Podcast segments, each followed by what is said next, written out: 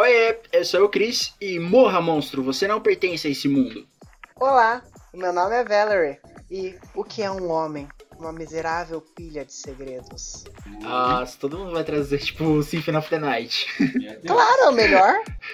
Oi, meu nome é Tourinho e o primeiro Lorde das Trevas da minha vida foi o Lorde Drácula. Gente, pensa nos relacionamento abusivo. O segundo foi você, né? Procura Jesus. Oi, eu sou o Dorian e dessa vez eu tô aqui só de espectador. O Gui vai ser aquela spell do Castlevania lá, Peeping Eye, que vai ficar só observando só. E é uma referência que ele não vai entender. Ha! Na sua cara. Não tem uma figurinha pra te mandar agora. Ah, olha o xingão no grupo. Começa as figurinhas no grupo. É engraçado que a gente grava podcast aqui e as pessoas não podem ver as figurinhas do grupo, né? Mas, gente, é muito absurdo que tem uma conversa aqui, uma conversa paralela xingando um ao outro com figurinha no grupo. E não é querer falar nada, mas tem um grupo sem a Valerie, que é pra falar mal dela, então. Claro, sempre tem que ter um, um, um- um grupo com a pessoa de fora. Como é que a gente vai falar mal? Tem um grupo com o Lucas de fora, tem um grupo com a Valerie de fora, um grupo com você de fora. Olha só! Nossa. Na verdade, do Christian tem dois. Eu cancelo esse podcast agora. Bora lá. E sejam bem-vindos ao Pega o Controle. Meu Deus do céu, belíssima! Alô, você tá me ouvindo? I'm a member of STARS.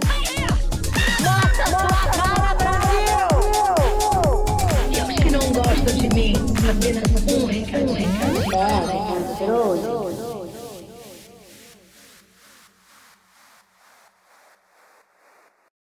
Morra, seu monstro! Você não pertence ao nosso mundo!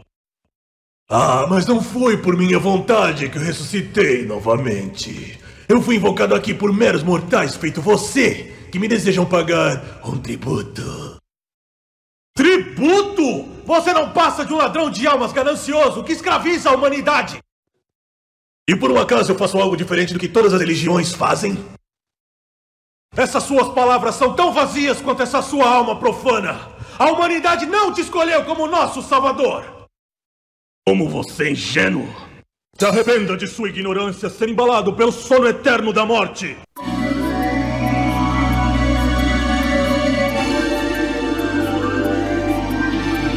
Sejam bem-vindos a mais um episódio de Pega o Controle. Como vocês sabem, todo fim do mês a gente vai falar sobre uma série de jogos que se tornaram clássicos. E para fechar com chave de ouro o ano e o mês, que casou certinho, hoje a gente vai falar sobre uma série de jogos que nos mostrou que é possível derrotar o mal na base da chicotada. A gente vai falar sobre a série Castlevania, ou dependendo do jeito que você fala, Castlevania. Eu por muito tempo falava Castlevania. A série nasceu em 1986, chegando primeiro ao Japão. Ela era chamada de Akumajo Drácula. E de lá pra cá, a série passou por muitas mudanças. Passou por quase todos os consoles. Chegou a definir um gênero, o Metroidvania, e ultimamente foi esquecido no churrasco pela Konami. Hoje a gente vai relembrar alguns jogos famosos, nossa trajetória na franquia e ver por que Castlevania se tornou esse sucesso todo que foi. Mas o certo é Konami ou Konami? Ah, tá aí você já tá pedindo demais já. Konami. É, eu acho que é Konami? Konami, Konami. O Gui fala japonês, eu confio nele. viu? É, são muitas temporadas de anime, muito drama coreano e japonês que a bicha assiste, então eu acho que ela é doutoranda. Então a- hoje eu aprendi coisa nova, então é Konami. Ah, vocês lembram qual foi o primeiro jogo que vocês jogaram? Começando pelo Gui. Primeiro ah, eu jogo que eu mais joguei. experiente. O primeiro jogo que eu joguei, eu não lembro o nome dele agora. Mas foi um joguinho de tiro, de aeronave, do Mega. do Dynavision, da Dynacon. Foi o primeiro joguinho de tiro que eu joguei. Olha a palhaçada. Não tinha nem o vampiro nesse jogo, não? Acho que não, não lembro. O pior é que ele responde sério. Acho que não. Gente, mas eu não lembro. Faz muito tempo. Vai que. Vai que. Eu lembro que pra mim, o primeiro jogo do Castlevania que eu vi foi um do Super Nintendo, que era Castlevania, Castlevania Drácula X, ou Drácula X, que chamam. A primeira vez que eu joguei eu odiei, porque ele era muito difícil. Era um jogo. O personagem tipo, era duro, você. ele andava muito travado e pra pular era estranho, enfrentar os inimigos era estranho. E eu peguei Ah, eu cheguei a jogar tela esse do. também. Era um Acho inferno você- jogar esse viu. Era uma merda. Eu odiava porque a segunda tela que você passava já parecia aquela. a cabeça das medusas. Que Ah. depois entrou em todos os jogos. E era horrível de você pular e no ar ela te acertava e você morria ali. Eu nunca passei, tipo, da, da primeira fase daquilo. Eu achava ele insuportável. É aquele rum hack do Super Nintendo, né? É, a gente ele é um- achava que ele não é era uma rum hack. versão...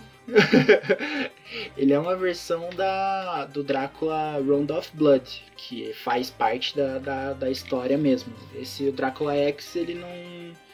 Ele nem tem uma história nem nada. É só tipo, você joga com, com o Richard Belmont, vai até matar o Drácula e só. Não aparece nem os outros personagens do, do jogo. Uhum.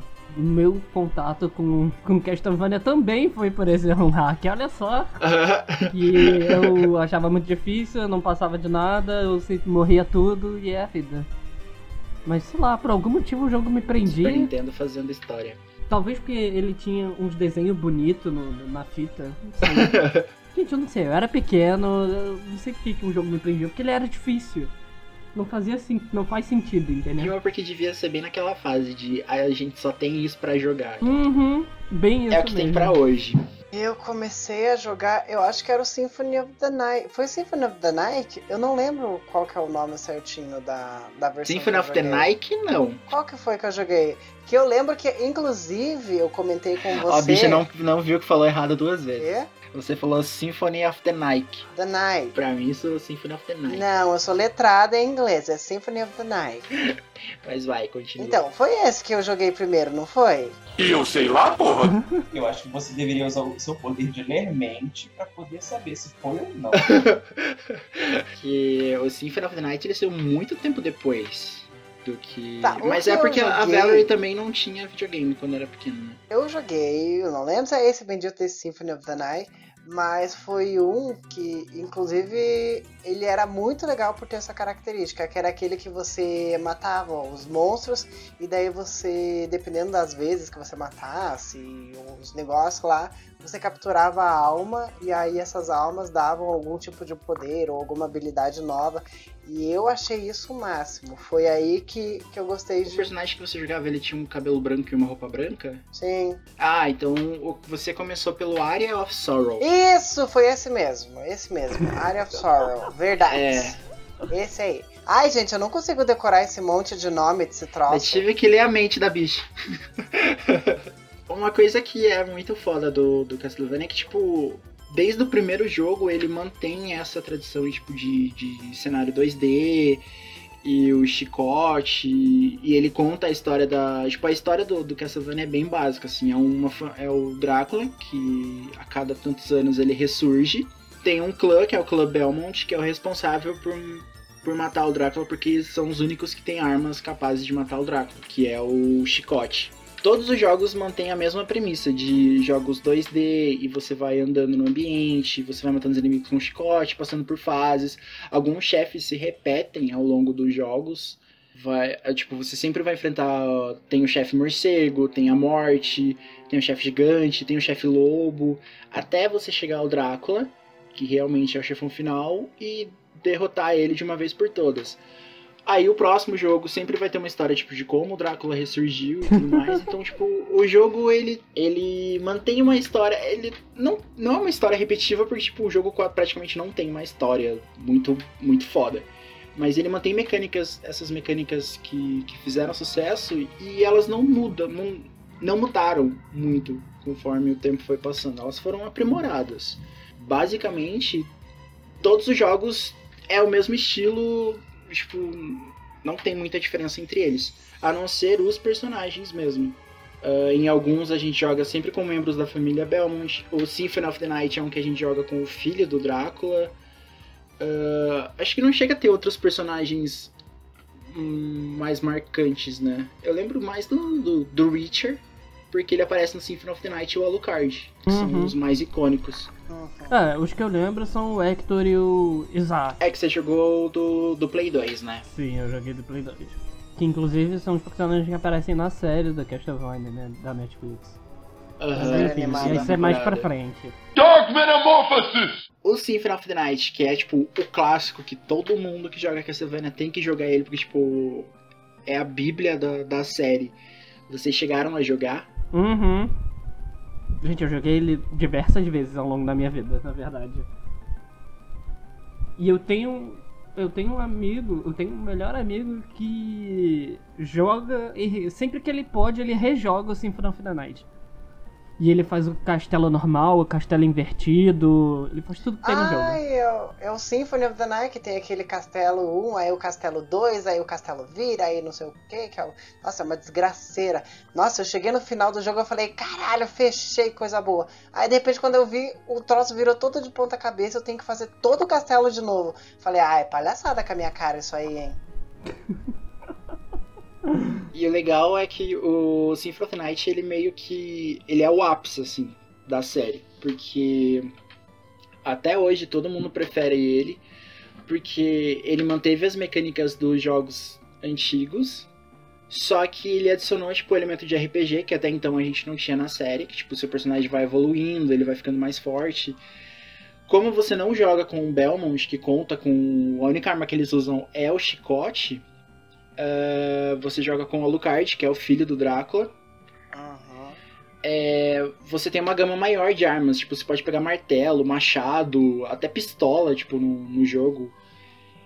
E ele adiciona também os elementos de de magia. Conforme você vai matando os inimigos, você pode pegar, roubar a alma deles. O Alucard conta com transformações. Cara, ele é tipo tudo que você quer num Castlevania tem nele. eu acho que é. E eu acho que é por causa dele que a série só começou a decepcionar de uns tempos pra frente. Como assim? Sabe que tipo nenhum chegou perto, né? Do Sim, nenhum chegou perto do Symphony of Night. Nenhum chegou perto do, do estouro que foi o Symphony of Night. Quem joga Castlevania, assim, quem gosta do, do gênero Castlevania, acabou não gostando do- do- de praticamente todos os sucessores do que saíram depois. que saíram depois, exatamente. É, o engraçado é que, tipo, o primeiro que eu joguei foi esse Drácula ou do Super Nintendo. Aí depois, quando eu voltei a jogar, que daí eu consegui baixar emulador e tudo mais, foi o Area of Sorrow do, do Game Boy Advance. E ele tem, ele tem bastante mecânicas do Symphony of the Night, só que eu acho ele ah, um pouco melhor até.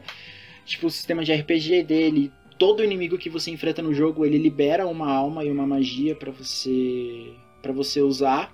Você tem as transformações, você tem o sistema de armas, ele tem alguns personagens legais ali e tal. Ele não é tão lembrado assim igual o Symphony of the Night. O Symphony of the Night, um tempo depois que eu fui jogar, eu achei ele até um pouco travado Uhum. do que o do que o Aria. O Aria of Sorrow, tipo, ele é mais dinâmico, a, a ação e tudo mais. Conforme eu fui jogando o Symphony, tipo, eu vi que, cara, eu realmente, realmente o jogo é bom. Só que eu acho que eu não tive tipo aquele boom de, nossa, é maravilhoso, meu Deus, melhor jogo da, da minha vida. Acho que porque eu joguei, o, não peguei ele na época que ele saiu. Ah, eu não peguei o Symphony of the Night de, é, também quando ele saiu, assim. Na época, né? Eu peguei ele um pouco depois, inclusive quando eu conheci esse meu amigo, na real. Eu acho que, na real, eu fui jogar o Symphony of the Night no PlayStation 2, sabe? Com a retro. Não é retro. Retrocompatibilidade. É, É, eu não sei se eles chamavam é de uma- retrocompatibilidade naquela época, mas é bem isso. Você podia jogar os jogos de PlayStation 1 no PlayStation 2, né? Então no PlayStation 2 eu joguei o, o Symphony of the Night. E também joguei o. É que o- os que saíram a partir da, da- depois do PlayStation 1, os que saíram ali, tipo Nintendo 64, Play 2, eles eram mais voltados pro 3D. Uhum. Então, esses, esses a galera torceu a cara mesmo, tipo, toda revista que saía falava mal, eles tinham as notas mais baixas assim, a galera torceu o nariz mesmo. Porque eu acho que mudou muito, né? Eu lembro que o primeiro jogo de Castlevania que saiu pra PlayStation 2 foi o Lament of Innocence. Aham. E eu cheguei a jogar. Você joga com o Belmont, eu acho que é quando eles resolvem trazer, né, de volta a, a família Belmont e tal, e fazer esse sistema de, de RPG voltado pra eles. Só que o jogo, Uhum. ele é muito. é, Eu achei, quando eu joguei. tá- Tá certo que eu era meio adolescente, meio retardada. Mas. quando eu joguei, eu não entendi direito pra onde eu tinha que ir. E, tipo, eu chegava numa sala em que eu morria sempre. Que saíam uns espinhos do chão e eu não conseguia, não conseguia progredir nesse jogo. Então, tipo. É... E o jogo ele, pare... ele parecia que ele não me dava informações o suficiente de, de para onde eu tinha que ir e por que eu tinha que ir, É, sabe? isso acho que é uma coisa que manteve do. Porque os, os 3D, o único que eu joguei foi o, o Lords of Shadow, que tipo, saiu muito tempo depois. Sim. Mas uma coisa que era, é, ainda é característica do, do Castlevania 2D é o fato de dele não te dizer o que, que você tem que fazer. Tipo, você tá no castelo ali, só explora. Uhum. E tanto que às vezes ele se torna tipo, muito repetitivo e frustrante porque você não sabe o que tem que fazer, você não sabe o, o- que item usar ou como acessar tal lugar, tipo, você tem que ficar andando e voltando por muito tempo no, no castelo. É, às vezes isso parece tipo, ser muito chato. qu- Quando você não sabe o que fazer. E assim, o jogo ele não tem tutorial, ele não tem nada. É, você na- se virando época- o tempo todo. Na época tava os primórdios da internet, né? Aham. E nem todo mundo tinha internet em casa. pra ficar pesquisando. Ah, mas teve uma coisa que eu tive acesso que era aquelas revistas de, de tutorial. De lá, videogame. de detonado. E eu lembro que eu cheguei a pegar uma revista com o detonado daquele que era. Que não era o jogo mesmo, que eu acabei de esquecer o nome do negócio. Heart of Sorrow. Não, não era Hour of Sorrow. Aquele lá ruim pra caramba, que pelo amor de Deus, o, o personagem nem se mexia direito. Ai, ai, ai. Você falou agora no começo do podcast. Drácula, o Drácula X. Isso, Drácula X. Eu lembro que eu peguei um- uma revista que tinha o detonado do Drácula X. E aí, depois que eu joguei o Symphony of the Night, eu tentei jogar esse troço aí. Ai, gente, não, não funciona. Na revista parece tudo tão fácil. Aí quando você vai tentar fazer as coisas, ai não. Meu Deus do céu, como é difícil. Aquele jogo é Bem-vindo péssimo aos- demais. ao mundo dos tutoriais. Tudo é fácil, como você vê. Na Né? prática, nada disso é como é. Nada disso é tão fácil. E eu. Só que uma coisa que. que é muito boa no Symphony, of, no Symphony of the Night, que até hoje você jogando, ainda tem coisa pra você descobrir. Tipo, lógico, agora já tem galera que já tipo, decorou o castelo inteiro e tudo mais. Uhum. Só que eu até hoje não sei fazer todas as magias que ele tem. Eu não sei se eu peguei todas as armas que ele tem, se eu consegui ver tudo do castelo, porque, cara, ele tem muita coisa pra fazer. Ele é cheio de segredinho, passagem secreta, é, magia escondida, inimigo que você não vê. É uma coisa que recompensa você explorar, porque com certeza pelo fato de não ter, você não saber o que, que faz, o que fazer em seguida, como você é obrigado a explorar, é, de vez em quando você acha alguma recompensa, tipo, destruindo parede, você encontra comida, ou encontra uma passagem secreta, que é uma coisa que você não sabia que tinha ali. Eu acho que esse é um, um jeito legal de você recompensar a pessoa por ficar explorando o castelo inteiro.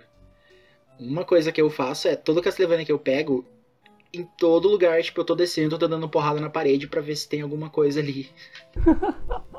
Tipo, eu Olha, perco um tempão jogando.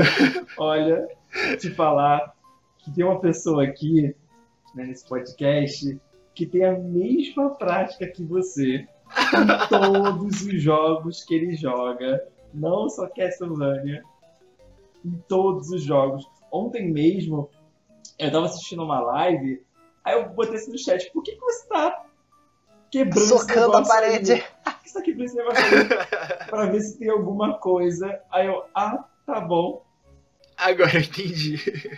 Vai, que- vai que tem algum item ali que cai por sorte. A gente não pode É desperdiçar baús ou coisas de- quebráveis. A gente tem que quebrar tudo. Vai que. Esse tipo de jogo ele treina a gente pra sempre esperar que tenha alguma coisa escondida. O, eu tava jogando um de plataforma no celular ontem, inclusive. E aí eu falei, ah, o que será que acontece se eu pular aqui? Será que vai aparecer alguma caixinha escondida, alguma coisa assim? Por causa do, do Super Mario, né? Que dependendo do lugar onde você bate a cabeça, tem algum item escondido, tem alguma coisa. E esse tipo de jogo, ele treina a gente pra sempre esperar que tenha algum segredo pra você descobrir. É, é automático. É o que a gente aprendeu, tipo, jogando Mario, né? Uhum. Tem coisas que você vai levar pra tudo quanto é jogo. Geralmente eu, eu vou muito pela intuição nesses tipos de jogos. Tipo, eu não vou pra um lugar esperando que ali tenha alguma coisa. Eu tenho que ver, tipo, sei lá, o cenário, ter alguma coisa de diferente que não faz parte daquele lugar, para isso me instigar a procurar alguma coisa, que é algum mistério que tem ali. Se não tiver nada, eu falo assim, cara, é só um lugar comum, tchau.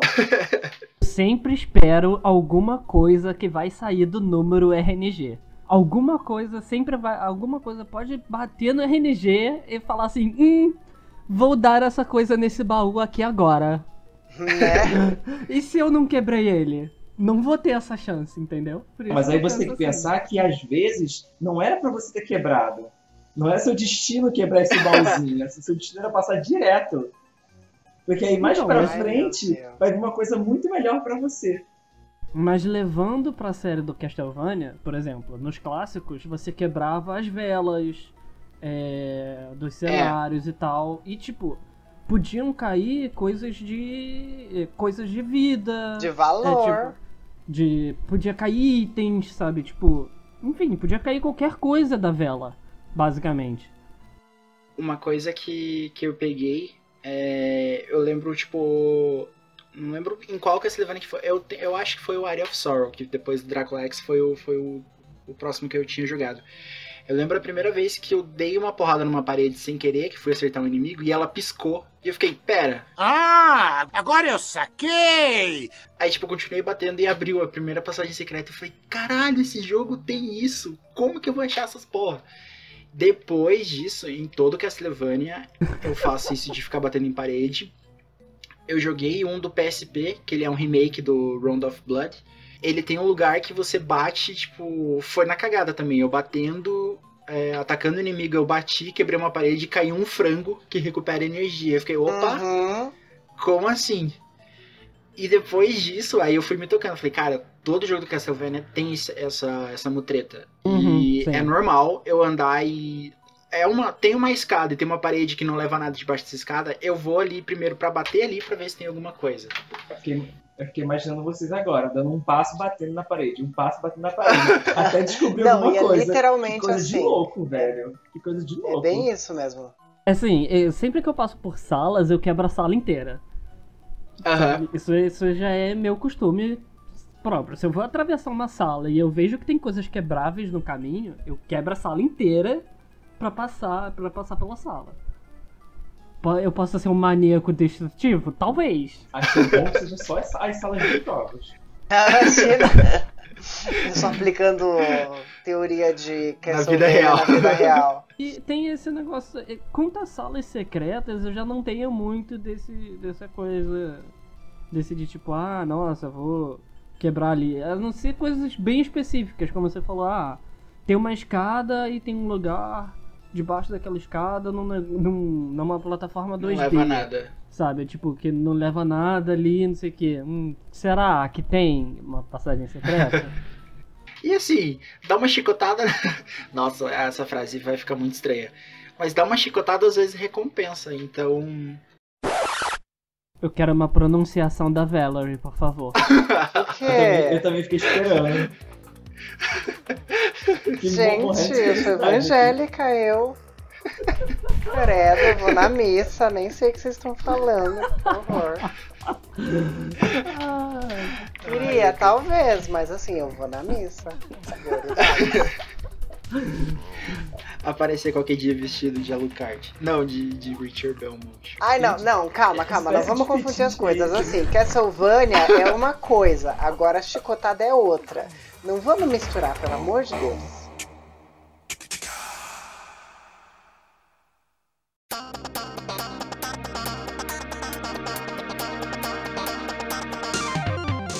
Tem outras mecânicas dele que. Uh, uma coisa que é muito chata do, do Castlevania é o fato do, de como você começa limitado no começo do jogo. Uhum. E tipo, conforme, lógico, né? Conforme você vai explorando, você vai ganhando os itens e você vai podendo explorar o, o castelo e tudo mais. E uma coisa que começou no Symphony of the Night que nos outros não tinha era esse fato de você equipando o seu personagem e melhorando. Eu acho que quando eu jogo, eu sei que tipo, eu tô livre para fazer o que eu quiser quando eu consigo pulo duplo. No, em qualquer jogo do Castlevania. Quando ele me recompensa com um pulo duplo, aí tipo eu fico, cara, agora eu posso explorar essa porra. Mas isso aí, na real, eu sinto isso em qualquer jogo. tipo, acho que Uhum. Castlevania me treinou pra quando eu receber o pulo duplo, eu falo assim, gente, eu, não existe lugar agora que, eu, não, posso chegue. Verdade. Porque, cara, tem muita coisa, muita coisa do cenário que, tipo, tá no alto e você não alcança e você fica, cara, que bosta e tá muito limitado isso. Você falou disso, eu lembrei do último jogo que eu peguei, que você pega o pulo duplo, é, que eu joguei né, e terminei, foi o Jedi Fallen Order. Que, Aham. Enfim, é, é meio que um spoiler, mas pro final do jogo você vai pegando o pulo, você pega o pulo duplo. Né, que todo Jedi faz, que é aquele pulo e um pulo e um mortal. Aham. E, eu tô- e você passa o jogo esperando por isso. E aí, tipo. é, o jogo se abre, os mapa, o mapa se abre com, de uma outra maneira pra você, sabe? Porque você consegue acessar lugares, graças ao pulo duplo, que você não conseguia antes. E isso é muito. E agora que você falou, isso é muito Castlevania, porque tipo, você pega o pulo duplo, ou você pega o dash, ou você pega alguma habilidade e tu- você começa a enxergar o mapa. é, você começa a enxergar o ambiente de uma forma diferente. Tipo, ele te dá outras possibilidades de você explorar o jogo. São coisas novas pra fazer que surgem. Você fala assim, gente, mas eu posso voltar lá porque eu não alcançava aquilo com determinada coisa. Isso é uma coisa que ficou muito característico da série, né? Porque como quase todos eles se passam no, no ambiente do castelo, você só tem o castelo pra, pra explorar. Uhum. Então, como você vai de um ponto A até, tipo, ponto A até o B, pra ver todo o caminho, e ele vai abrindo o mapa pra você, e você vai passando por lugares que uma hora você não alcança, todo item que você pega, tipo, de recompensa de um, de um inimigo, tipo, ah, ah, agora eu posso me transformar em um lobo. Pô, o que, que será que dá pra fazer com o lobo? Tipo, pô, o lobo tem velocidade, às vezes ele pula mais longe. Então você começa a explorar lugares que você já tinha passado, só que com aquele item pra ver o que, que tem de. o que, que acontece de diferente. Ah, eu acho que o grande lance dessa série também, ela explorou bastante a criatividade dos desenvolvedores e ela explora também a criatividade dos jogadores, saca? Porque é, Uhum. eu duvido muito que eles tenham, sabe, que ah, eu fiz esse mapa dessa maneira e a pessoa só vai passar dessa desse jeito. Sabe? Eu tenho certeza que as pessoas quando pegaram o jogo inventaram outras maneiras de passar de determinados pontos do Uhum. mapa, sabe? Eu, lembro que o, o Alucard ele se transformava numa névoa. A primeira magia que você pega é se transformar numa névoa, eu acho. Isso. E aquilo ali já transforma o, o castelo de, um- de uma maneira que eu acho É uma coisa que eu fazia muito também. Quando eu pegava a magia da névoa, tipo, toda parede que eu ia, que ela tava muito estranha, eu usava a névoa pra ver se conseguia passar. Ele te mostra outras possibilidades que você não tinha visto antes. Uhum. Tipo, pô, ó, essa magia serve pra isso. Fala, pô, mas e se eu usar ela de outro, de outro jeito? E é uma coisa que, tipo, deixa o jogo chato no começo, porque você começa bem limitado, porque você tem que explorar e tudo mais. Só que a partir do momento que você vai vendo as possibilidades que ele tem, você vai ganhando os poderes que, que o jogo vai te dando, aí você vai ver, tipo, o quão legal é explorar aquele ambiente. Aí ele não fica, ele não fica chato. Mas eu vou confessar que isso mexe com a minha ansiedade. Porque, gente, dá muita agonia. Tipo, ai, você ganhou um poder novo. Eu vou voltar naquela salinha que eu já derrotei, que eu derrubei ela na porrada, só pra testar esse, esse poder nessa salinha. Aí, tipo, você fica testando o poder e fica batendo em parede. Nossa, o, essa característica da- do Castlevania me, dá, me dava muita agonia. Porque eu ganhava uma coisa lá e falava, meu Deus do céu, as possibilidades pra eu conseguir usar esse troço aqui. Aí é, dependendo de como que você usa, tipo, não te deixa frustrado, ele começa a te deixar, tipo, determinado a, a explorar do jeito certo. Sinceramente, quando eu passo por um lugar nos jogos, pelo menos atualmente, eu falo assim, hum, eu já, sus- já começo a suspeitar que no futuro eu vou ter poderes pra voltar naquele ponto Vai ter que voltar ali. pra poder passar daquilo de, de outra maneira, sabe? Aham. É, E o que eu ia dizer quanto a isso, o Castlevania ele faz esse negócio de backtracking que é muito famoso em jogos atuais, muito bem e de uma maneira bem antiga, sabe? Tipo, esse negócio de ah, agora você passa, você tem o pulo duplo e você consegue explorar outras áreas do castelo. sabe? Ou chegar em, em- em- na mesma área que você chegou, só que de maneira muito mais fácil, sabe? Aham. Esse negócio do castelo invertido, sabe? De você ter que passar de novo pelo, pelo lugar que você já passou, de maneiras diferentes, pra pegar novas recompensas ou novas magias, enfim. Eu acho que o, o Castlevania ele consolidou isso do backtracking e ele fez muito que os jogos atuais olhassem eh, com bons olhos pra isso, sabe? E o, o que a gente vê do, do Castlevania é que, tipo, ele levou é, essas características que fez a gente gostar e fez ele virar um sucesso quando saiu o Symphony of the Night, porque até antes do Symphony não tinha, isso não era tão forte. Uhum. Era sempre você começa de um ponto e vai passando de fase até você chegar no, no Drácula e terminar. Vamos combinar também, né? Os Belmontes, o que, que eu tenho a ver?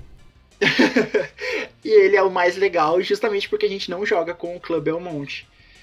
Porque ele até tem o personagem do. Você pode jogar com o Richard, uma parte. Os outros jogos também, quando não tem personagem do, do, do Club Belmont, ele inclui os personagens. Só que, cara, ele. Você jogar só na- com, com o chicote limita muito o jogo. Depois que você vê as possibilidades dos personagens tipo, de usar arma e se transformar em magia, é, nossa, ele fica muito. Ele funciona muito melhor sem o Club Belmont, pelo menos pra mim. Ele funciona muito melhor sem o Club Belmont do que com eles. Acho que o clã Belmont foi uma maneira deles fazerem com que as pessoas pudessem se identificar com algum personagem dentro daquele mundo, sabe? Tipo assim, ah, o cara é humano, o cara é humano igual a comum. mim, comum e tal, não sei o que. Tudo que ele teve foi treinamento militar, que né, ele tem que ser proficiente em artes marciais pra lutar com chicote, etc. E sei lá, água benta. Entendeu? Que é uma das armas mais poderosas do, do dos Belmonts. Do A água benta é a jogo. água benta e a cruz. Isso é uma coisa que não tem. Ele. Meio que essas magias foram abandonando, né? Quando você joga com os outros personagens, tipo, não tem isso e fica até mais legal. Você jogar assim, porque as armas deles, cara, elas realmente elas são bem chatinhas de, de usar. Quando eles adicionaram, trocaram aquele sistema de coração que tinha de você quebrar os itens e ir pegando coração, ainda tem nos outros, mas ele adicionou barra de magia, tipo MP. Uhum. Aí ficou legal. Ah, sim, que na real você só pega a, arma e gasta o MP, né, pra usar aquela arma. Aham. E uma coisa do, da série que esse fato da exploração no castelo, que é diferente dos outros, porque a partir do Symphony of the Night você não tem fases pra você passar. Uhum. Você tem uma fase só e, tipo, digamos, é um mundo meio que aberto, assim. Você tem aquilo dali pra explorar, você explora do jeito que você quiser. Tanto que uma jogatina que você faça mais pode ser menos, diferente da, né? da outra.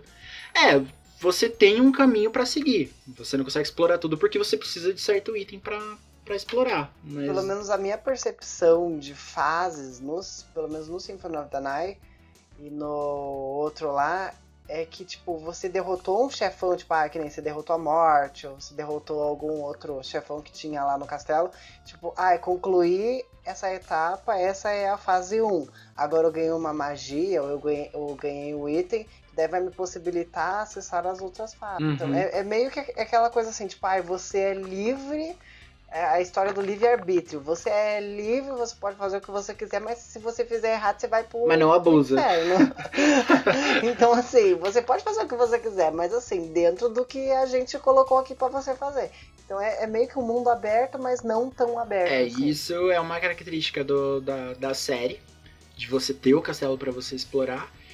E fora que é, a gente, depois de muito tempo, a gente começou a ter jogos baseados no, no estilo Castlevania que, que foram surgindo, porque a gente tinha só. O mais parecido na época era o Metroid, que você joga Samus e tal, que acho que é o único que chega. Na época que, que, que ele apareceu, né? que você tinha um sistema de exploração, você tem todo um cenário pra você explorar, não tem sistema de fases e tudo mais, você é meio que livre. De coração, eu não sei como é que Metroid ficou famoso. Porque ele não chega nem aos pés de Castlevania. Assim, É minha acho que- opinião, é só ela que importa, mano. Vocês que lutam. Olha a polêmica. Porque ele chegou a ser lançado antes, né? Quando o Metroid surgiu, a série Castlevania, ela era toda aquele o 2D, ponto A, ponto B, matou o Drácula, acabou a história. Uhum, sim. Não tinha Uhum. muita exploração. Então, o Metroid tinha isso, de você cair no ambiente, você vai explorando e tudo mais. Quando surgiu o Symphony of the Night, eu acho que, tipo, eles pegaram tudo que tinha de legal no Metroid, jogaram o poder da série Castlevania e deram um up que o Metroid não teve.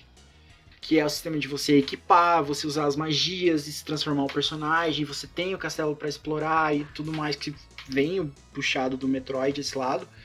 Só que o Symphony of the Night fez o, o serviço direito. E o Metroid, tipo, meio que ele morreu ali no, no, no Super Nintendo.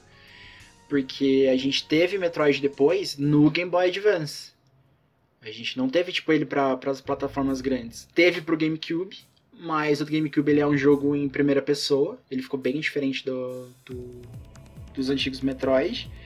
E o Castlevania não. As crianças devem olhar o, o Metroid e, e pensar assim, gente, que tipo de Mega Man é esse? Amarelo. Nossa, que ultraje. Eu tenho certeza, tenho certeza que a criança deve olhar. assim. Porque Mega Man é muito mais famoso do que É, é, Metroid. E assim, se você parar pra ver, ela é bem parecida com ele. Talvez a gente pode até teorizar uma teoria, te- teorizar uma teoria da conspiração. Muito bom. Nossa, só- foi ótimo. Ó, essa ótima indicação, entendeu? É, sim, eu faço discursos ótimos, enfim. É, esse negócio de. A gente pode até fazer uma teoria da, da conspiração dizendo que, tipo, ah, com o surgimento. Com, com o surgir do Mega Man, da ascensão do Mega Man, Metroid não tinha muito mais a oferecer, sabe? Porque É, porque eu acho que. Assim, eu acho que acabou mesmo a série Metroid, ela ficou estagnada ali, mais por culpa da Nintendo. Que eu acho que a Nintendo não soube como aproveitar ela. Porque a. A Konami, depois que do sucesso do Symphony of the Night, ela meio que, que se empenhou e tipo, foi saindo um atrás do outro. Alguns jogos não foram tão, tão bem receptivos quanto os outros. Mas nos portáteis que ela fez a fama da, da, da série, nos portáteis ali, cara, ela arrebentou praticamente em todos. E o Metroid meio que, meio que foi esquecido no churrasco. Ele teve dois jogos bons pro Game Boy Advance e não saiu mais nada.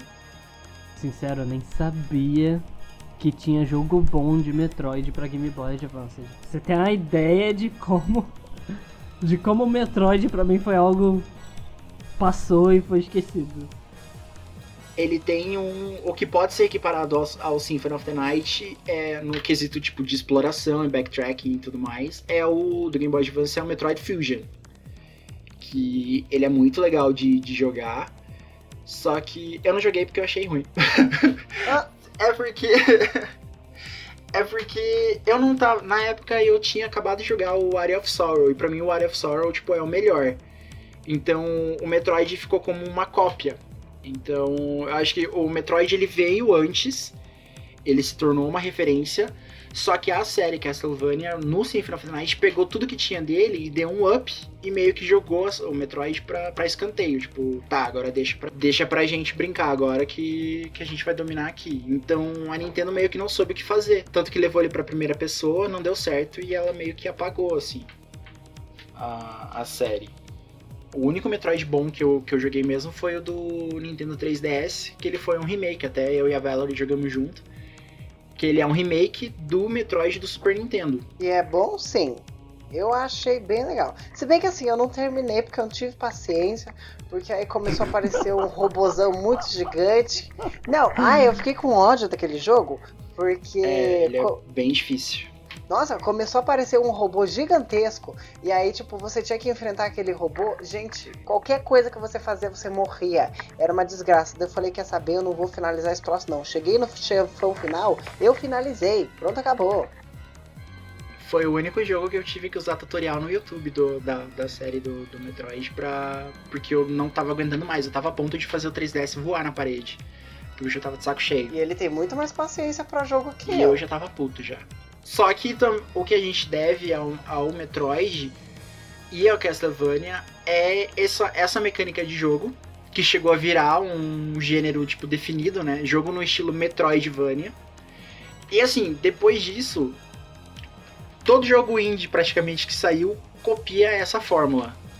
De você ir conquistando os poderes e ter backtracking, e você volta, e você ganha um poder lá pra frente que abre uma porta lá no começo do jogo, e você explora tudo de volta. Então, vários jogos que a gente tem hoje, tipo, que são famosinhos, tipo, esse último que saiu, que é o Hollow Knight, que a galera falou que é muito bom. Uh, tem, tem um que eu joguei no Vita, que é Guacamole, que que ele é de falei. porradaria mexicana. Foi o que eu falei, é muito foda nem também. jogos tão indies assim como o Jedi Fallen Order, ele tem essa mecânica de backtracking, de você reexplorar os lugares que você já, já passou, é, e pegar novos poderes e ir evoluindo o seu personagem, chegar a novos lugares com ele por causa, de- por causa dessa evolução, né? Ser recompensado com Uhum. a, a pedaços do mapa que, do qual você não tinha acesso. O próprio Restores que você jogou recentemente na Aquele. live é assim. Eu vi você jogando esse na live, né? Uhum, sim, esse Histories ele tem, ele tem um backtracking bem forte, porque toda vez que você meio que finaliza o jogo, ele te joga pro início do jogo. De novo. Nossa. É, porque você meio De que tem que fazer. É, você tem que fazer a história de novo e de novo e de novo. Pra ir descobrindo novas coisas pra, pra só então é, criar uma rota em que você seja o vencedor, né? Na, na história. É, e ele é, tipo. Ele, ele tem os. Ele dá pra ver que ele tem os elementos. A única coisa que ele não, não pode se encaixar é porque ele não é, tipo, 2D, né? Uhum, que a galera bate muito na, na, na ficha de que.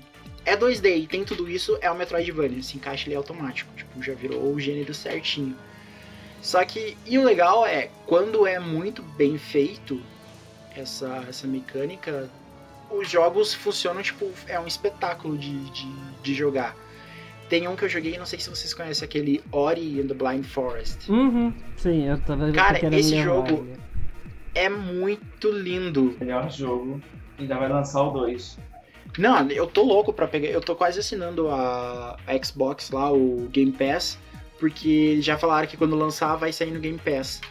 E eu quero muito jogar, porque, cara, esse jogo ele é lindo, ele tem uma arte muito foda, ele tem uma história ali que chega a ser triste no começo. Eu lembro que a primeira vez que a gente jogou aqui, as minhas irmãs choraram, tipo, 15 minutos de jogo, as- as minhas irmãs já estavam chorando já vendo o jogo.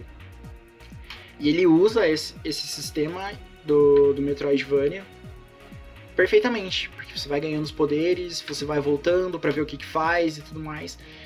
É, ele não tem um castelo pra você explorar, ele é uma outra vibe, mas ele pega essa mecânica e ele faz. é, usa a mecânica do, me- do, do, do Castlevania perfeitamente, assim, tipo, é muito foda. Um outro que eu joguei recentemente também é Steam World Dig, que eu acho que eu mostrei isso pra Valerie que você é um robozinho e você cai numa mina e você tem que ficar cavando ela e explorando. E ele usa a Uhum. mecânica de, de toda vez você vai comprando item, você vai ficando mais forte, você vai voltando pros lugares e você vai explorando. Cara, ele usa a mecânica perfeitamente, assim. Quando os jogos conseguem pegar as mecânicas do, do Castlevania e aplicar de um jeito diferente, fica muito legal.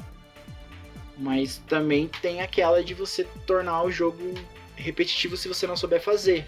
Que Uhum, sim. é o caso do. O, o que a gente jogou no 3DS lá, Valerie, o Castlevania Lords of Shadow 3. Ai, que Eu acho é que é. chato pra caramba. Ô, joguinho chato.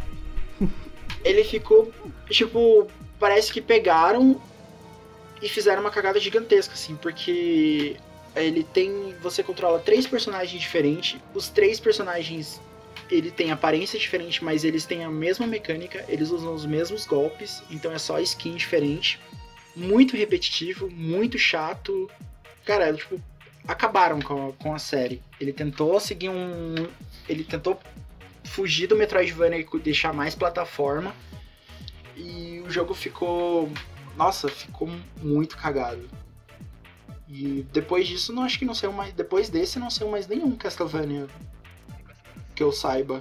Também, né? Acabaram com a franquia do negócio, com aquela porcaria É, daquele a- jogo. O pessoal da, da que faz Castlevania foi fazer outro jogo, né? Foi fazer o Bloodstained, que inclusive tá saindo e agora.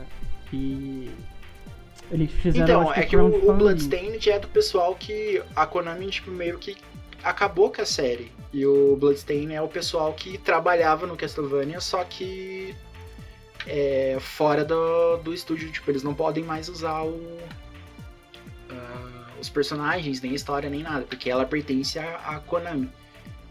Então, é que é a marca, né? É.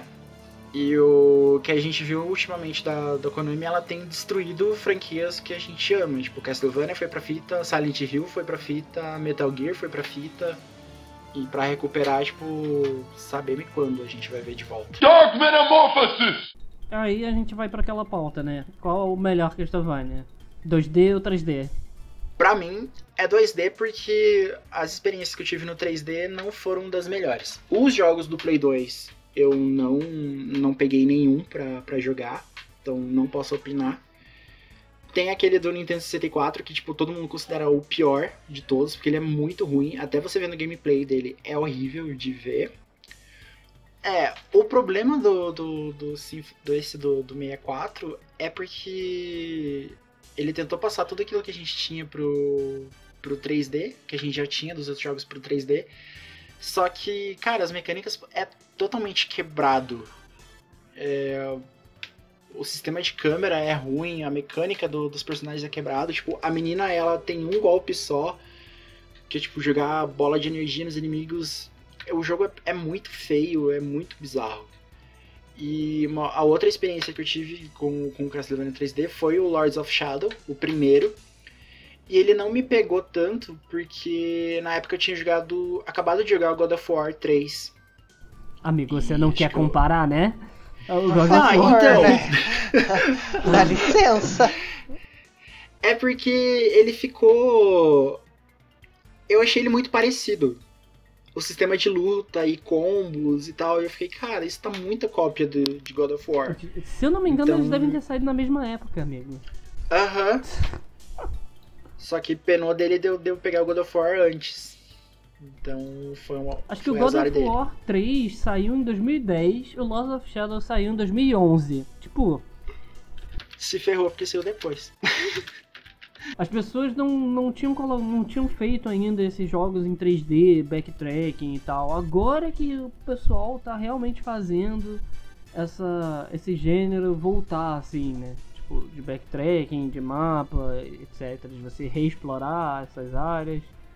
E o Lords of Shadow não, ele é bem God of War mesmo. Você vai de um ponto a outro da história e você não repete fases. É, acho que foi isso que, que deixou ele chato. Porque o God of War, a história dele pegou bastante. O Castle, o Lords of Shadow tem a história, porque ele é uma versão alternativa e o personagem que você joga ali, tipo, vira o Drácula depois. Só que ele parecia, tipo, ele parecia muito pesado de você jogar. O, ele era, pra mim, ele, ele era estranho. God of, War, é, God of War, apesar de ser violento pra caralho, God of War era mais, era mais ágil e mais gostoso de você ver o que tinha na tela. E o Lords of Shadow para mim parecia um jogo pesado, um jogo tenso. É um jogo para você jogar triste, assim. Não é um jogo para você jogar Amigo. Descansando de boa. Tô rindo. Mas a história do Lord of Shadow. A história do Lord of Shadow é triste. Ah não, eu vou defender sim. O problema é de vocês. Ai, meu Deus. Shadow, eu tinha acabado de decepar Zeus. Eu tava muito na vibe. Deixa. Mas é um jogo pra você jogar triste, o cara perdeu a família e tudo. É tipo, a vibe do, do, do Lord of Shadows é tipo God of War 1, assim, você perdeu toda a sua família, toda a sua. Todo mundo, só sobrou você, e você indo atrás de vingança. É basicamente isso a história do Lord of Shadow, na real. Torinho, vingan buscar vingança da sua família ou decepar um deus? Vingança da minha família. Ah, teu ah. Duvido. Sim. Duvido. Amigo, Duvido. amigo. Cadê o Guilherme? Ele tá, tá quietinho. Aí... Ele, ele tá aí, não me deixa. Guilherme, o que, que eu preferia? Decepar um deus ou vingar alguém? Ah, você, você vingaria alguém. Ai. Mas, Opa. o da sua família é duvidoso. Mentira, você vingaria. Tem uma frase no Guerra dos Tronos que o personagem diz: Nunca confie no que a pessoa fala antes do mas. Então. Ele se vingaria.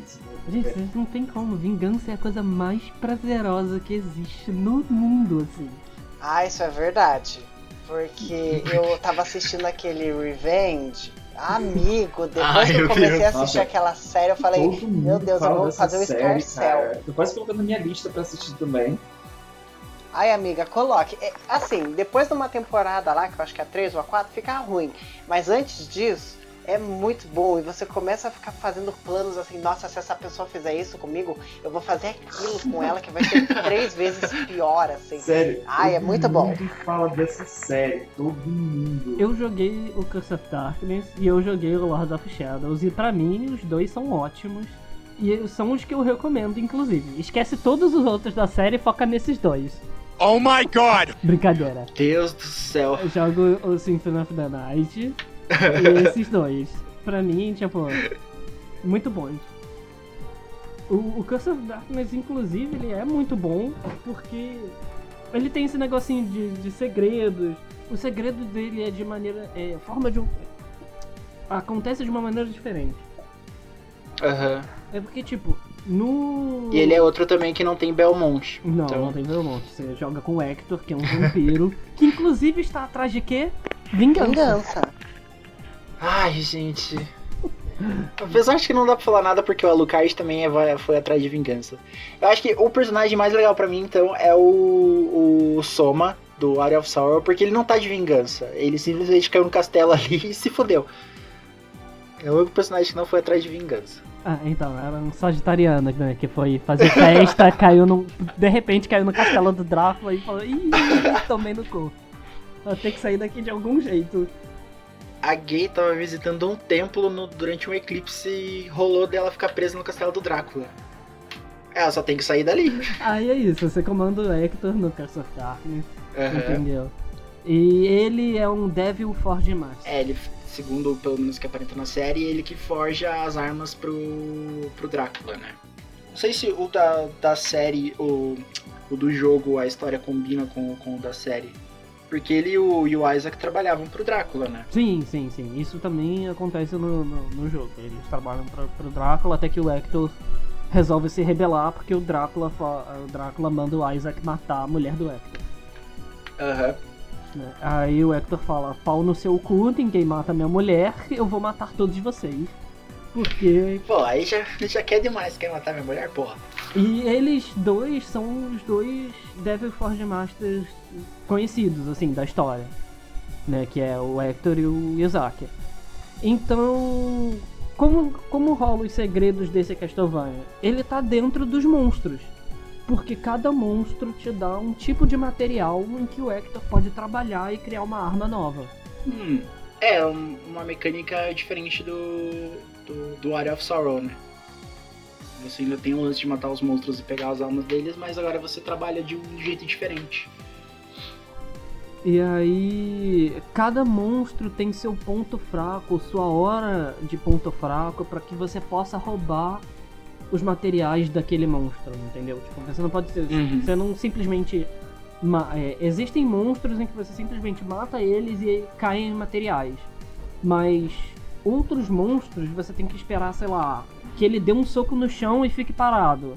E nesse momento é que você tem a chance de pegar o material que tá é, que tá nele, entendeu? Então, tipo, ele tem É, essa Até mecânica você de descobrir isso.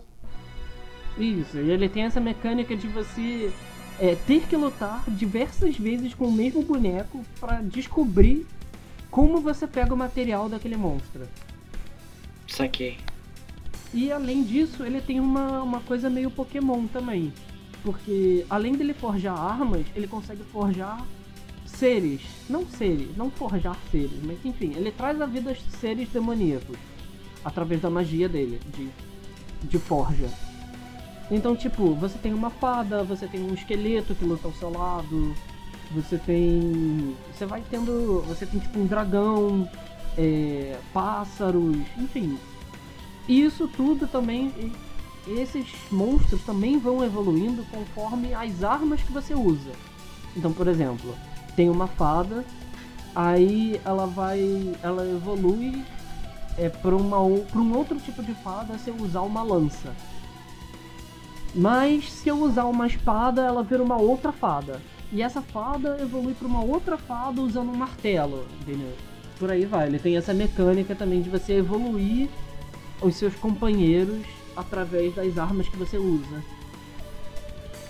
Cara, é muito, é muito of Sorrow- divertido o Curse of Darkness. Area of Sorrow já fazia isso antes disso ser legal. Eu vou embora. 2D. Não, eu vou embora. Eu gosto que aqui tem diálogo. Eu gosto que vocês realmente sabem muito bem dialogar. Parabéns. Não, eu fiquei meia hora falando pra ele virar pra mim e falar. e falar. Eu, eu ouvi "Girl, você, amor. Eu ouvi, eu ouvi você. Ai, Então, gente, tudo que, você, tudo que você falou joga no lixo porque o outro faz muito melhor. Bora. Não, eu vou embora. Agora eu vou defender o meu 2D. Ai, Jesus, lá vai. Ah, o- os jogos 3D, eles não me pegaram justamente porque nessa fase, nessa época, os o pouco que eu joguei, tipo, não dá pra eu pegar um, um gênero todo e falar, ah, eu simplesmente não acho legal, porque eu joguei pouco. Os do Play 2 eu não peguei. É, e o único que eu peguei foi uma vibe meio God of War, só que tipo um God of War mais triste. Então não, não me cativou tanto. Os 2D eu curti muito mais porque eu consegui jogar eles no, no celular. Então, tipo, pô, tá de bobeira ali, eu já consigo ligar e jogar e eles eram bem rapidinho e você tem o castelo pra você investigar, salva. Eu gostava muito do sistema de magia do, do Area of Sorrow, que foi o que eu mais joguei. Eu curtia muito esse sistema de magia dele, de você atacar o inimigo e você é recompensado com a alma dele, ela te dá um poder diferente, ela te- ou melhora seus status, ou ela melhora sua arma, ou melhora sua magia. Isso eu achei muito foda. E sem contar que, tipo, ele tinha muito segredo. Porque pra você ver o final verdadeiro, você tinha que fazer uma combinação de almas É, antes de enfrentar o chefão final. eu vi que ele tinha dois finais, né? Um final bom e um final ruim. Um negócio assim. É, tipo, você. Se você simplesmente investigar o castelo e chegar até o chefão, ele vai te dar, tipo, um final bem meia boca. Só que uma coisa que ele te obriga a você explorar é porque pra você fazer o final bom, você precisa ter uma combinação de almas. Então, é, o jogo ele te oferece três sistemas de almas. Ele tem as almas que te transformam, as almas que melhoram seu status, é, a alma do- dos chefões, que elas te dão alguma habilidade, e a- as almas que que mudam sua arma. Eu falei quatro, mas é porque a de status e a transformação são o mesmo. Então você pode, tipo, você tem várias combinações de, de, de almas que acaba deixando o jogo de um jeito. Tanto que tinha uma que eu achava muito legal, que era uma que você atacava e ele recuperava tua- sua vida. Enquanto você estava atacando, tinha uma transformação sua que sugava magia, então sua magia nunca acabava enquanto você atacava. Tipo, você podia explorar de, de várias maneiras, assim, esse sistema.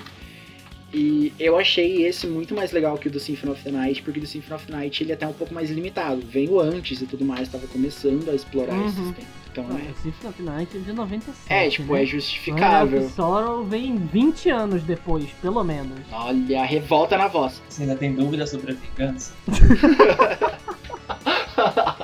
Ó, amigo, eu sou formado em três temporadas de Revenge. Eu posso te ajudar. Amigo, eu vivo Nossa, você 25 se voltou anos da vingança, amigo. Ai, que horror! Fui eu Eu que sou- escrevi Revenge. Eu sou a personagem principal, foi inspirada em mim essa série.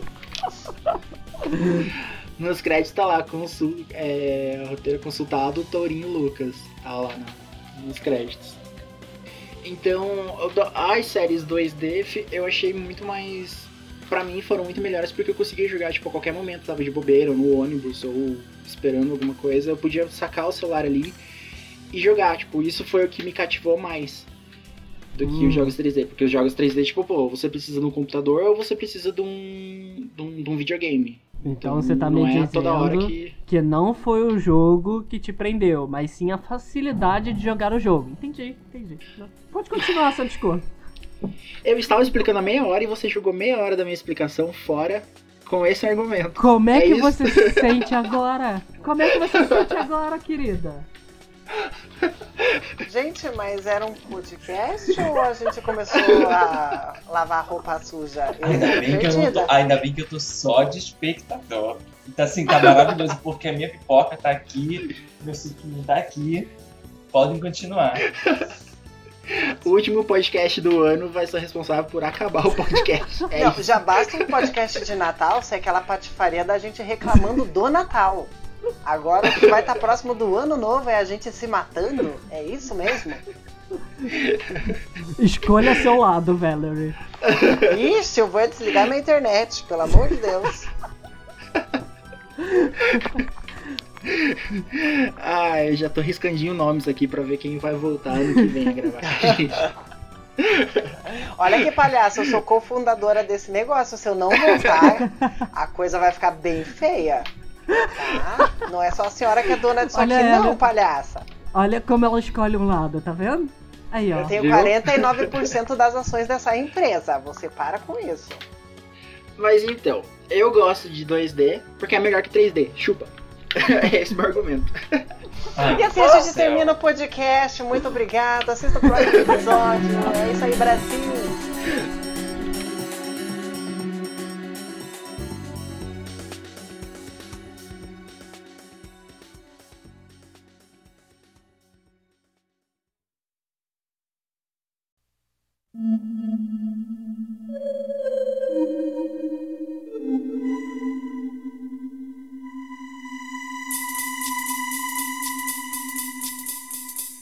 Não, mas agora sério. O. Ah, mas antes não tava? Não, então peraí. Só- Pode continuar. Não, até, é- é quando eu dei o ataque de riso já não tava mais sério. Mas sério, tipo, se você puder, você joga o, o Curse of Darkness. Porque ele, pra mim, é, é o 3D que deu muito certo. Até porque ele Uhum. tem esses elementos de novas armas, esse sistema de RPG, tem level, sabe? Tipo, você cresce é, no jogo com level também, não é puramente habilidade. Ah, uma coisa que me chamou a atenção no Curse of Darkness é que as salas de save são muito parecidas com as salas de save do Symphony of the Night. Entendeu? Tipo, é uma cadeira em qual você entra e senta. No Curse of Darkness, É. depois que você zera a primeira vez, você ganha códigos pra zerar com Belmonte, que aparece durante Ah, o jogo. legal. Uhum. Então, tipo, você não tem, você não tem só a opção de jogar com Hector, enfim. E essas coisas você consegue. O, o, o jogo ele muda um pouco. Tipo, ele muda um, bem pouco, assim. é, em relação quando você joga com o Trevor e tal. É, Ah, você pode jogar com, com. Ah não, Trevor, Trevor Belmont. Isso, o Trevor Belmonte. Que é o que aparece né, né, no castelo do, do Drácula lá e fala com o Hector, e- enfim. E é, ele é um jogo muito bom, sabe? Tipo, pra, pra 2D. O Lords of Shadows eu concordo pra- com você que ele chega um momento que ele fica um pouco maçante, principalmente ali Opa, do, opa. do final, é, do meio pro final do jogo. Ele começa a pegar, se eu não me engano, pra você evoluir as coisas, você tem que pegar almas também no Lords of Shadows. Acho que é. Aham. Então, tipo, ele tenta fazer um pouco de Souls-like. Eu não sei, eu acho que o Lords of Shadows ele tentou atirar pra muitos lados e ele fez acabou um, ficando é, e ele fez um pouquinho de, de tudo, sabe? E não acabou sendo bom em nada. Entendeu? Tipo, ele não é um grande título, mas o Curse of Darkness, pra mim, é um grande título 3D da, da série Castlevania. Então, é, então, tipo, a gente já pode emendar com, com o próximo, que é, tipo, os melhores jogos pra gente, assim. O que mais prendeu. Não desmerecendo, tipo, o Castlevania, ele é uma série gigante, ele tem vários jogos, tanto, e o bom é que ele Começou foi... em 86 e ter- terminou em 2014. Foi o último jogo lançado de Castlevania. Então, assim. E teve épocas em que eles lançaram um jogo por ano.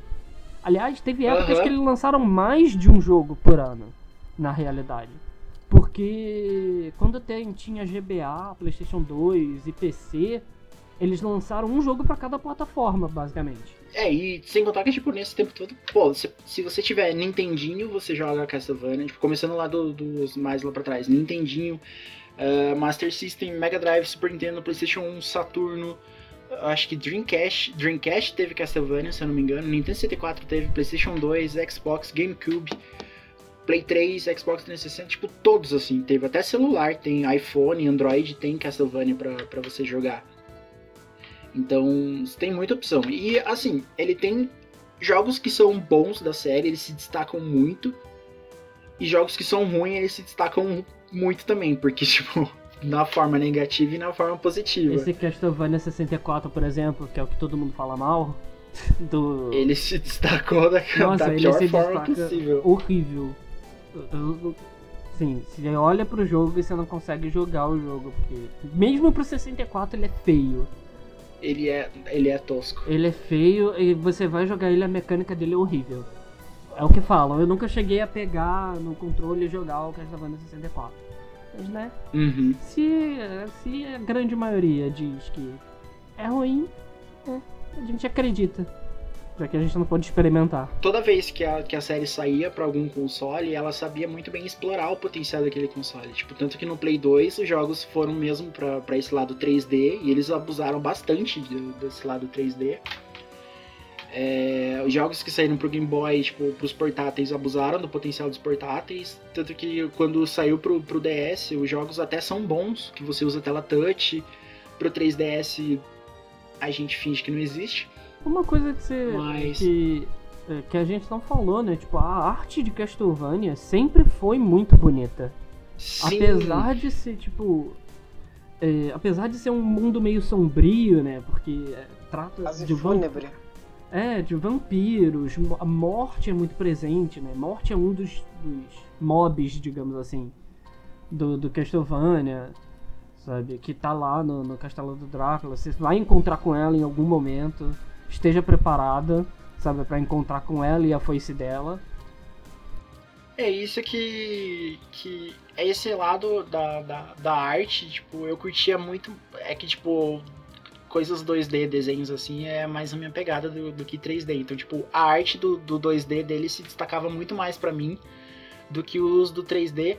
Justamente por isso, porque, tipo, todo jogo 2D ele tinha sua diferença ali, tanto de, de, de cenários e os personagens e tudo mais, isso me chamava mais atenção do que os 3D que eu via, que eles eram mais parecidos com o que tava lançando na época ali.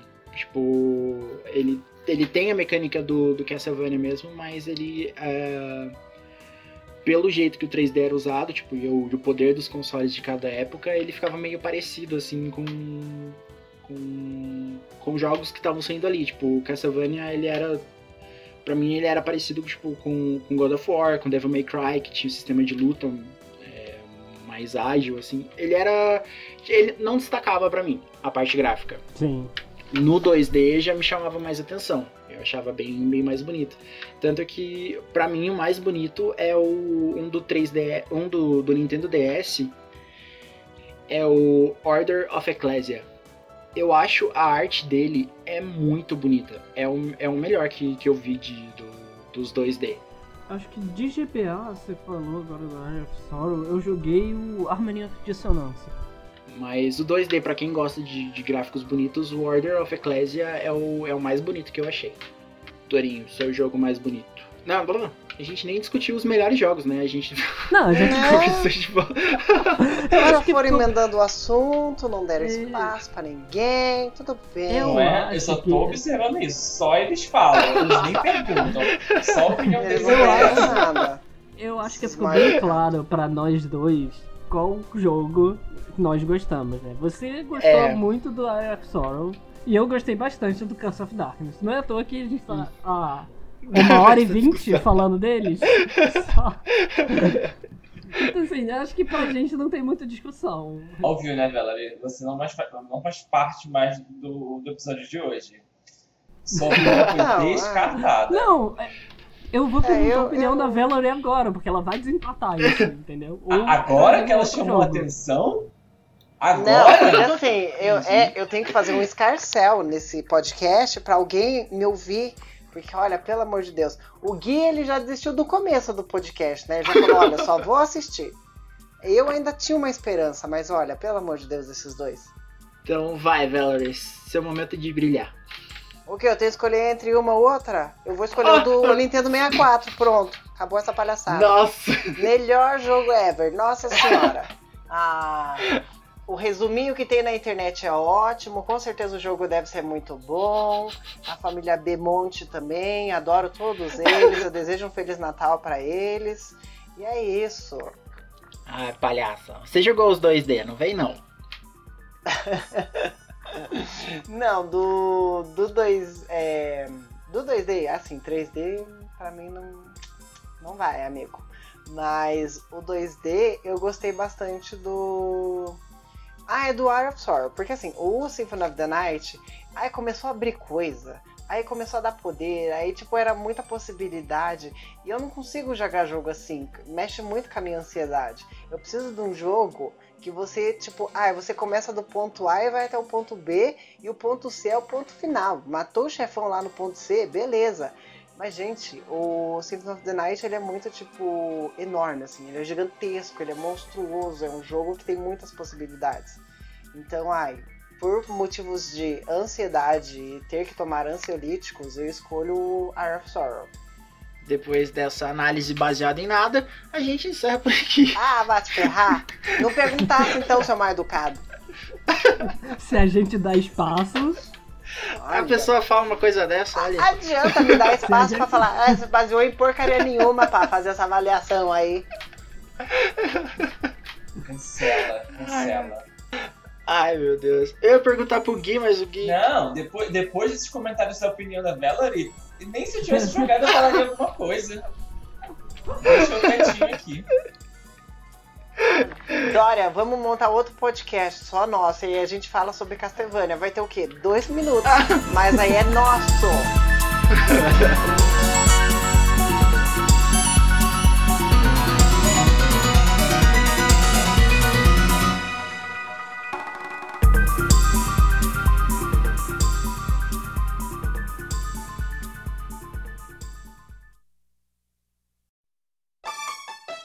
E chegamos ao fim de mais um episódio.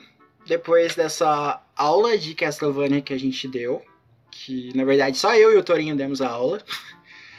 Porque a Valerie jogou pouco e o Gui não jogou nada de Castlevania, então. E lembrando que o nosso podcast sai semanalmente. Toda terça-feira está disponível no Anchor e no Spotify. Você pode seguir as redes sociais do podcast no Instagram e no Twitter. No Instagram é pegaocontrole.poc.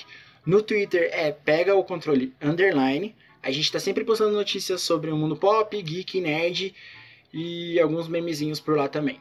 Você pode seguir também as nossas redes sociais. A minha rede social no Instagram é ChrisK Oliver e no Twitter é Chris underline com K. Você pode me seguir na minha twitch.tv barra uhum. Lucas. Lá eu vou estar tá sempre jogando algum joguinho é, principalmente LOL, é, porque né, vocês já devem ter ouvido no podcast de, de League of Legends. que eu jogo. Que eu, é o jogo que eu mais jogo, assim, que eu jogo, jogo durante anos. E você pode me seguir no meu Instagram, que é lucas.tourinha. Meu Twitter é arroba tourinholucas, igual a twitch.tv. Você pode me seguir no meu canal do YouTube, que eu trago muito conteúdo LGBT de maquiagem, principalmente coisas do universo drag, que é Drag a Porter, se escreve Drag a Porter, e o meu Instagram, que se escreve Drag Valerie. Valerie como a música da Amy House. Bom, vocês podem me seguir no meu Instagram ou no meu Twitter, que é Guigo Araújo, underline e também me adicionar no LOLzinho, que é o Adora. Gui, tem recomendação essa semana? Não, essa semana não tem recomendações. Ah, você quebrou uma tradição. Joguem, joguem os dois jogos que a gente falou, o Area of Sorrow e o Curse of Darkness. E venham, e venham comentar qual jogo é melhor e digam por que, que é o Curse of Darkness. Obrigado. Olha a chacota. E antes de finalizar, a gente tem um recadinho, já que esse é o último episódio do ano, né? Para finalizar, a gente gostaria de agradecer para todo mundo que acompanhou a gente nesses últimos meses, porque a gente chegou no nosso décimo episódio. Então, esse foi um projeto que, tipo, a gente começou meio com medo, tipo, o que, que a gente vai fazer, quem que a gente vai chamar para gravar, como que vai ser. A gente ainda tá testando formatos de como que a gente vai gravar, formatos de edição, o que que tá funcionando melhor. Só que assim, já foram 10 episódios e casou de fechar o ano justamente no décimo episódio. Já teve vários perrengues, Mas eu só tenho a agradecer até agora. A gente tá aprendendo bastante, por mais que, tipo, a gente ainda demore para conseguir um público. O aprendizado do, do podcast e tudo que, que vem acontecendo até agora, tipo, tá sendo uma coisa muito boa. Tanto para no meu aprendizado, tipo, de edição, de gravação, de me comunicar melhor e ter uma rotina, tipo, de gravações, tá sendo muito boa. Eu queria agradecer também a... Começando, tipo, a Valerie por topar essa essa ideia do podcast e levar adiante e me cobrar de mandar roteiro e tudo mais. E eu queria agradecer também, tipo, ao Torinho e o Gui, que a gente ficou, tipo, a gente teve todo aquele medo do segundo episódio quando a gente chamou vocês, vocês ficaram numa, na maior dúvida, tipo, se tava bom, se o Gui ficou com, com o maior medo de gaguejar e tudo mais, o Torinho ficou tímido e tudo, só que, gente, ali eu vi que, tipo, vocês mandam bem pra caramba. E eu vi que funciona funcionou bem melhor com, com vocês dois estando presente. Então eu queria agradecer tipo, vocês terem topado de participar comigo e com a Valerie, porque os episódios que a gente chama vocês ficou muito foda. Ficou muito legal. Tipo, vocês adicionam, adicionaram bastante pro podcast. E eu e a Valerie vimos que funciona melhor quando tem bastante gente. Então. eu queria agradecer tudo isso. E pô, foi do caralho ter vocês. Não sou bom com palavras. Ah, adorei!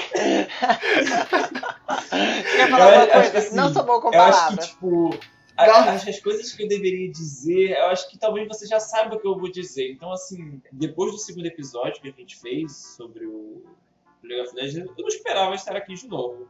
Aliás, eu não esperava estar aqui muitas outras vezes. Eu acho que o Toro também não esperava estar aqui muitas outras vezes. é, né? Não. Né? Então meio que acabou se tornando uma coisa que fez parte, tá fazendo parte da nossa vida. Sabe? Mesmo que a gente, no meu caso, mesmo que eu não fale sobre muitas outras coisas, é sempre bom estar aqui, tirar esse tempo no final de semana para conversar e gravar e falar besteira. Nossa, e a bicha falou que não era boa com palavra.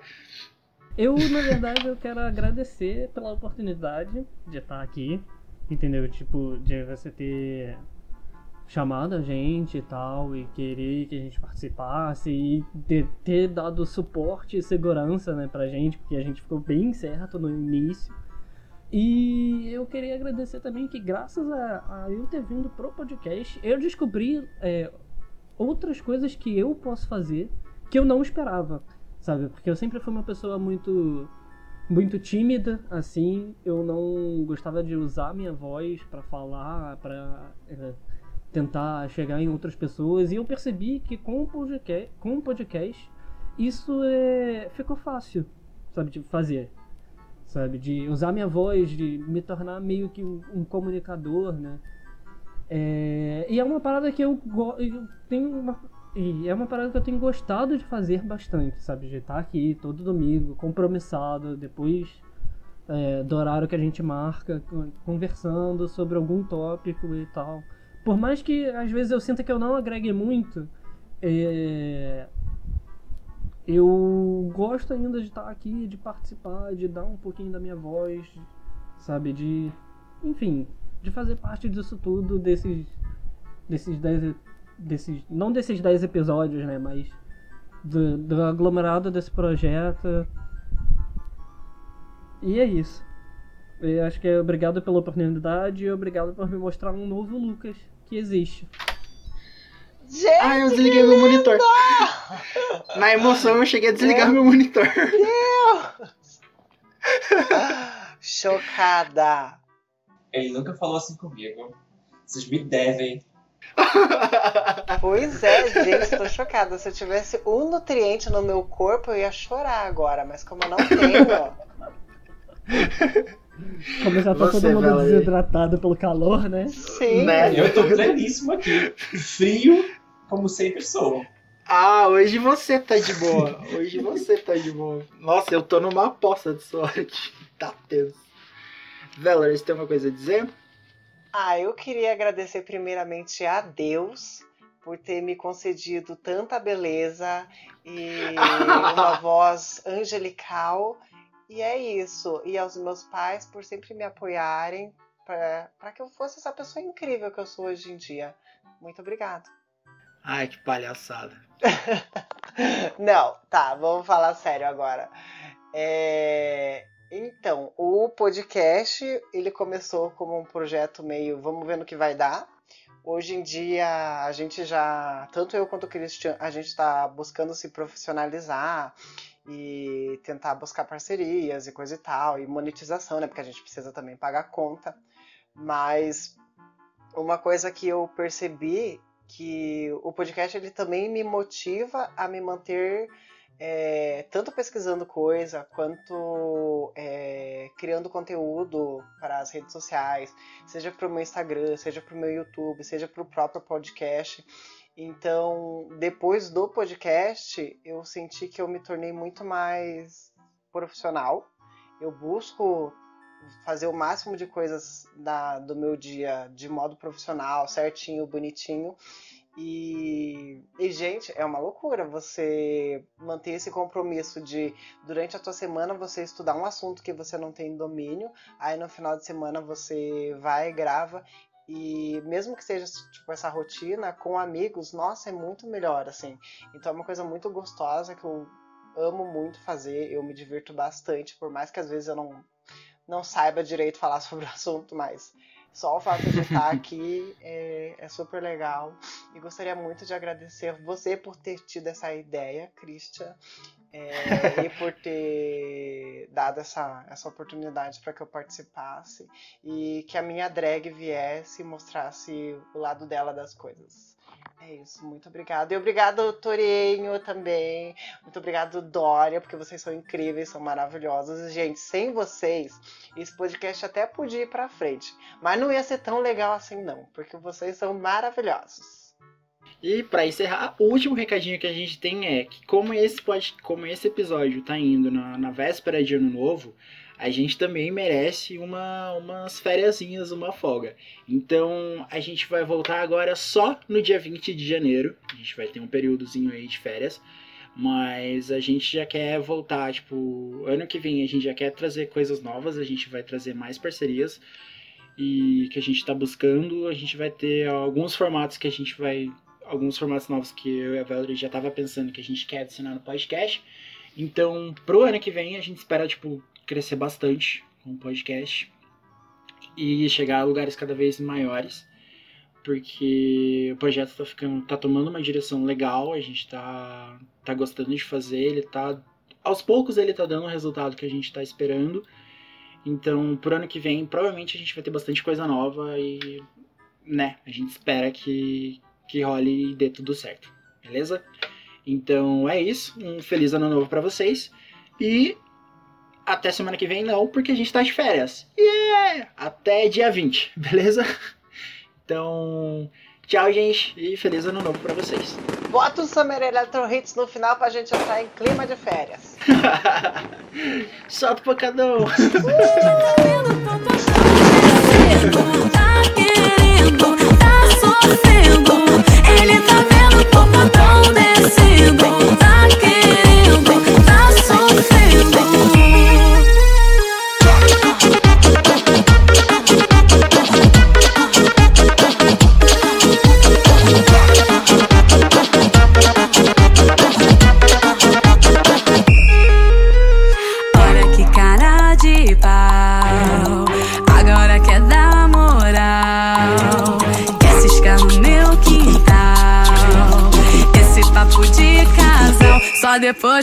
carnaval. Agora é hora de sentar. Não é hora de parar. Chama as amigas pra cá pra essa pequinha